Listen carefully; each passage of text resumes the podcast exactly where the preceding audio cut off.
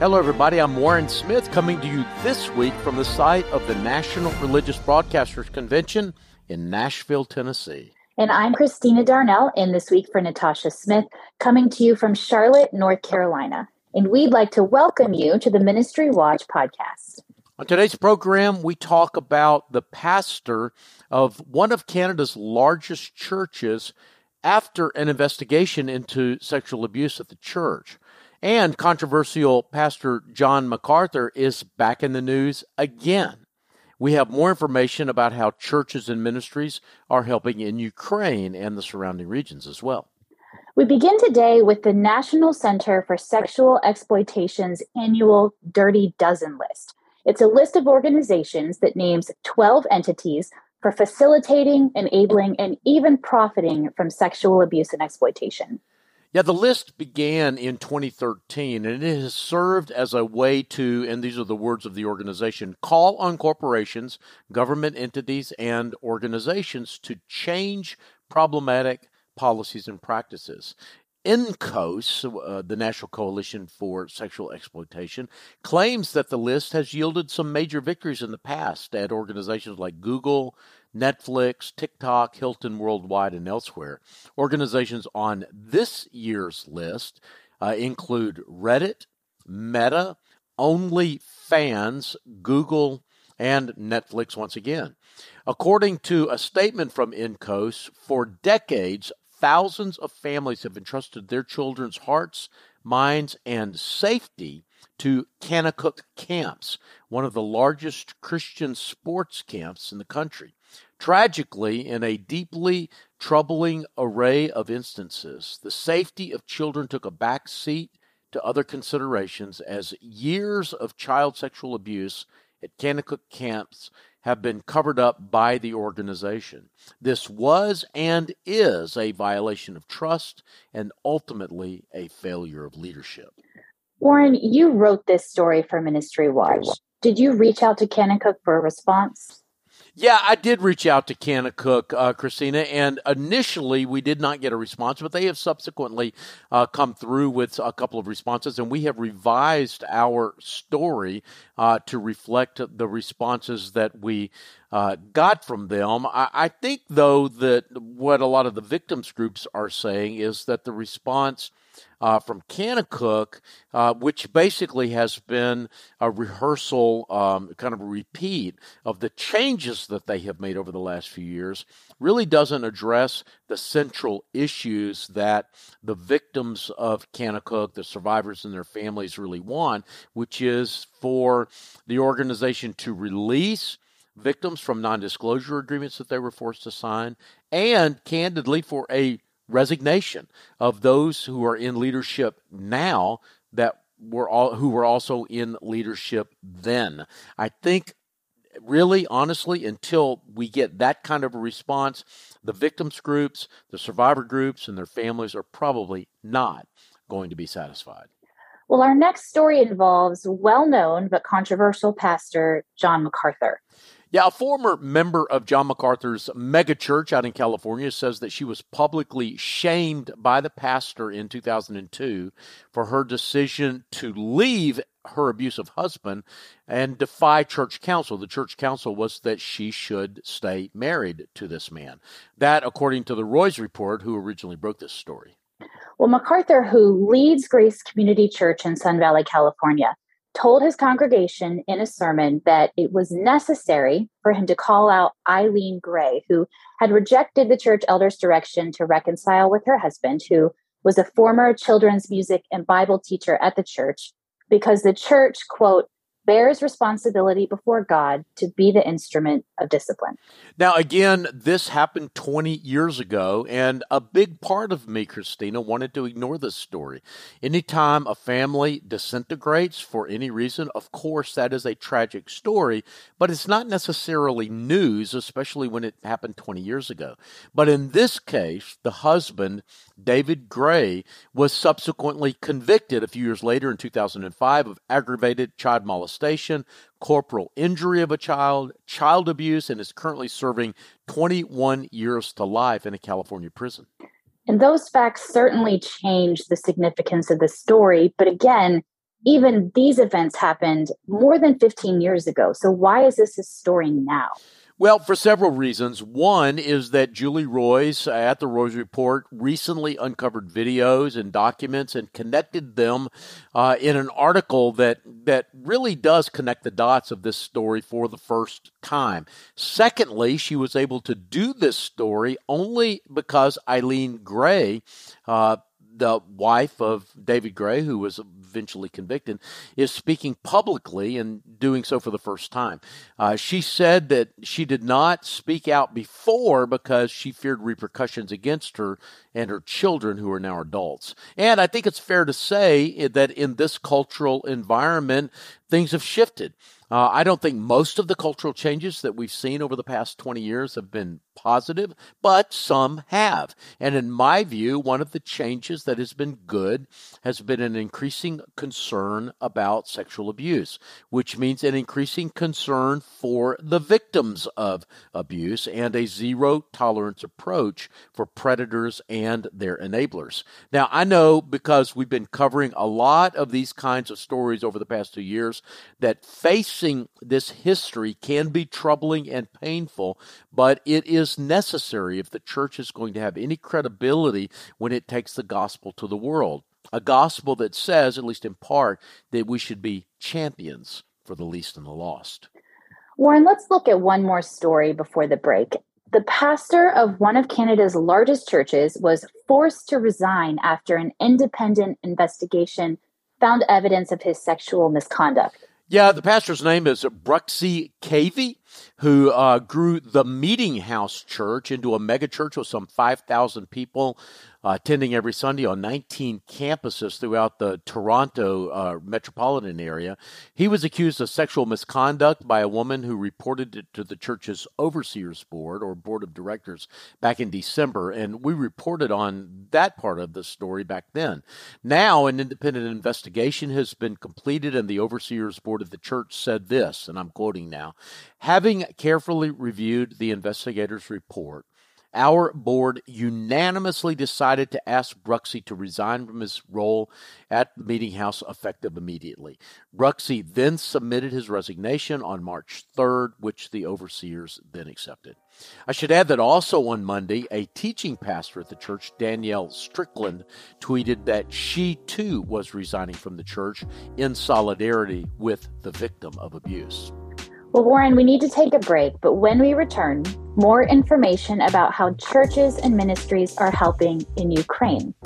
I'm Christina Darnell, along with my co host, Warren Smith, and we'll be back after this short break.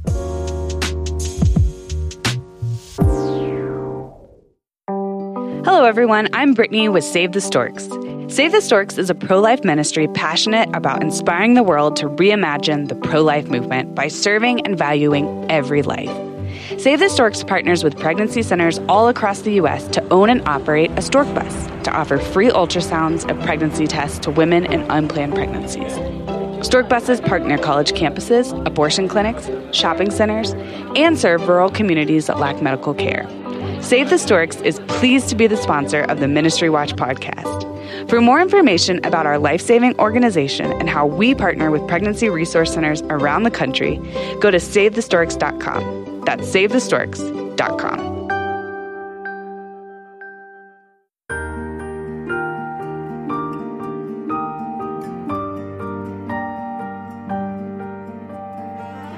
Welcome back. I'm Christina Darnell, along with my co host Warren Smith, and you're listening to the Ministry Watch podcast.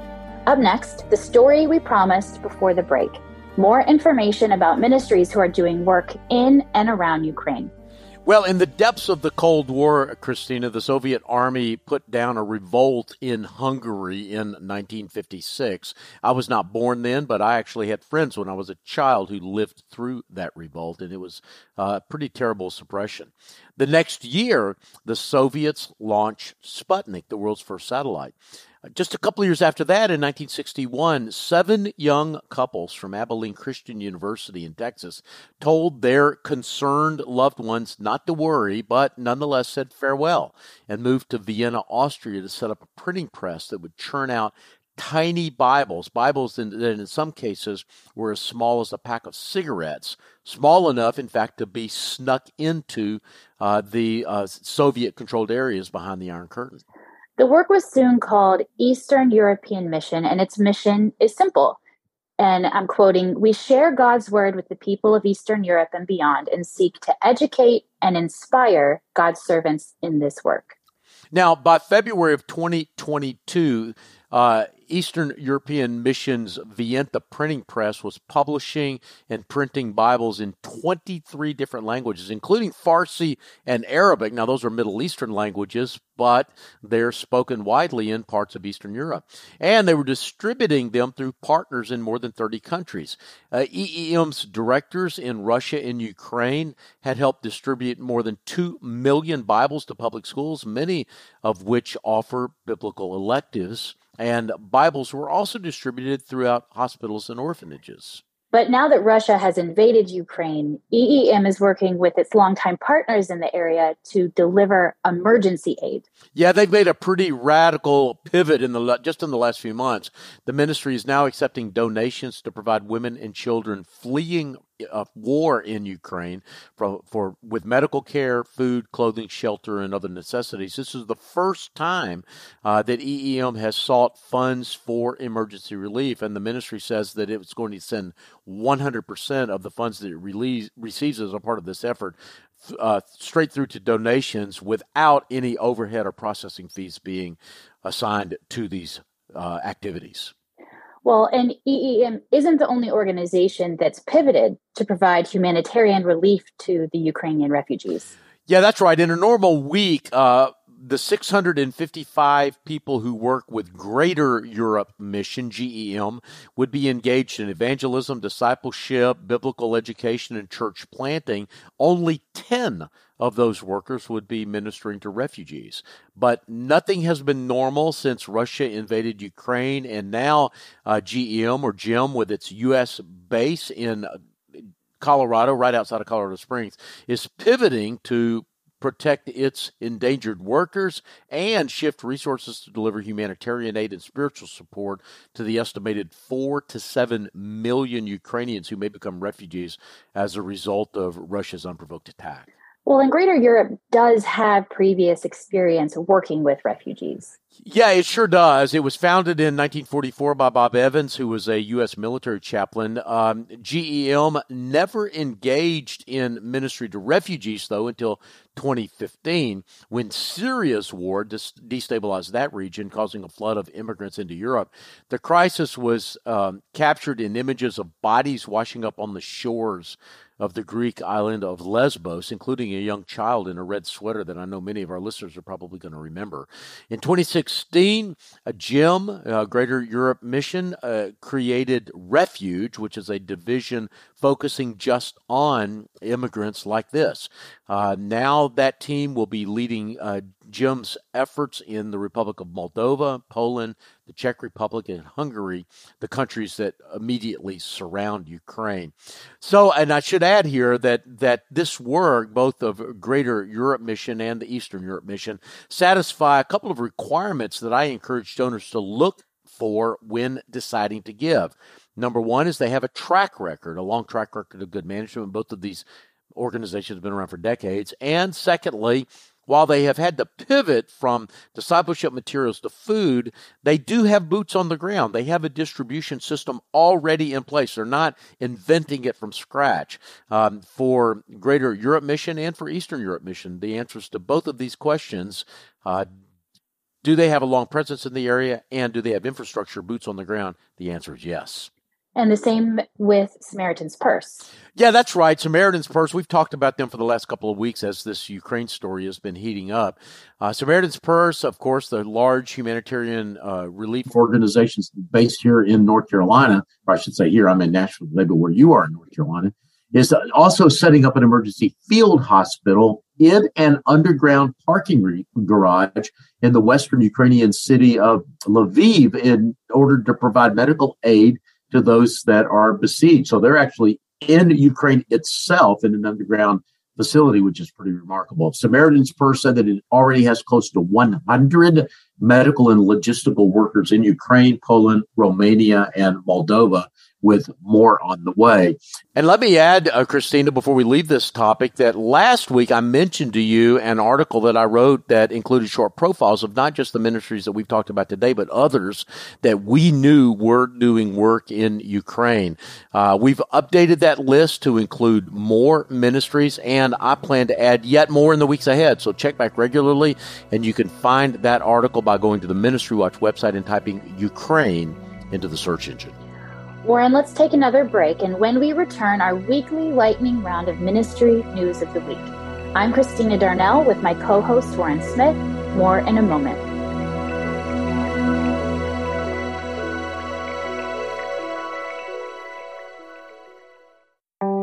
Hello, everyone. I'm Brittany with Save the Storks. Save the Storks is a pro life ministry passionate about inspiring the world to reimagine the pro life movement by serving and valuing every life. Save the Storks partners with pregnancy centers all across the U.S. to own and operate a stork bus to offer free ultrasounds and pregnancy tests to women in unplanned pregnancies. Stork buses park near college campuses, abortion clinics, shopping centers, and serve rural communities that lack medical care. Save the Storks is pleased to be the sponsor of the Ministry Watch podcast. For more information about our life saving organization and how we partner with pregnancy resource centers around the country, go to SaveTheStorks.com. That's SaveTheStorks.com.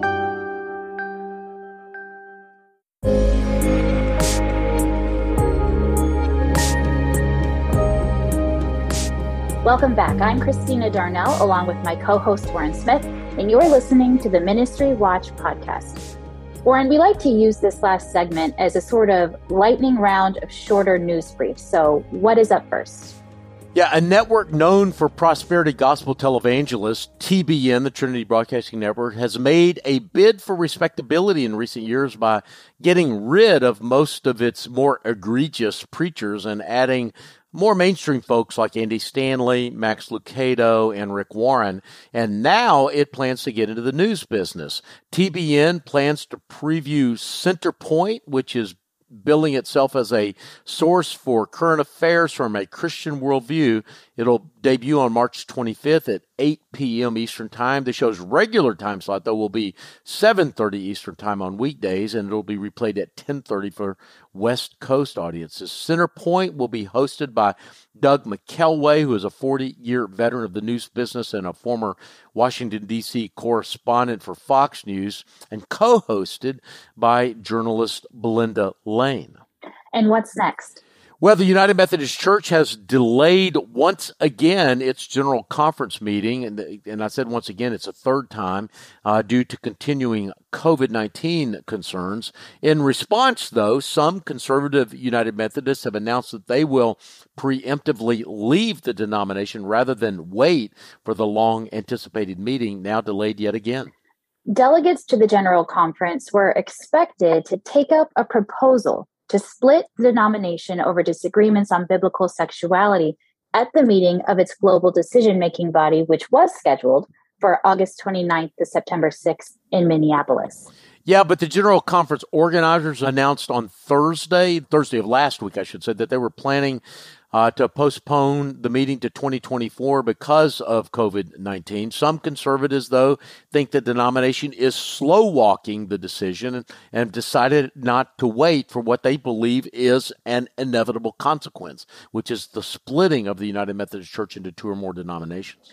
And then what do we have this week in Ministries Making a Difference? Well, Christina, honestly, nobody knows that better than you. This is sort of your baby. So why don't you tell us who you featured this week? Sure.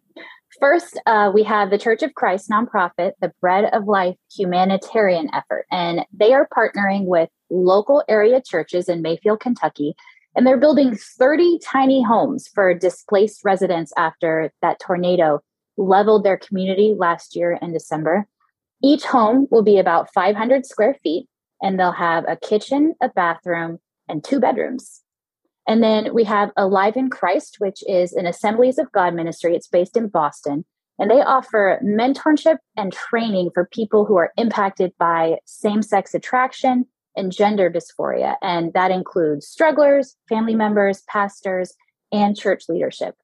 They put out an annual report for 2021 and they shared that they held 27 one on one mentoring sessions. They led 77 support group gatherings, hosted 23 equipping meetings, and taught 10 training sessions.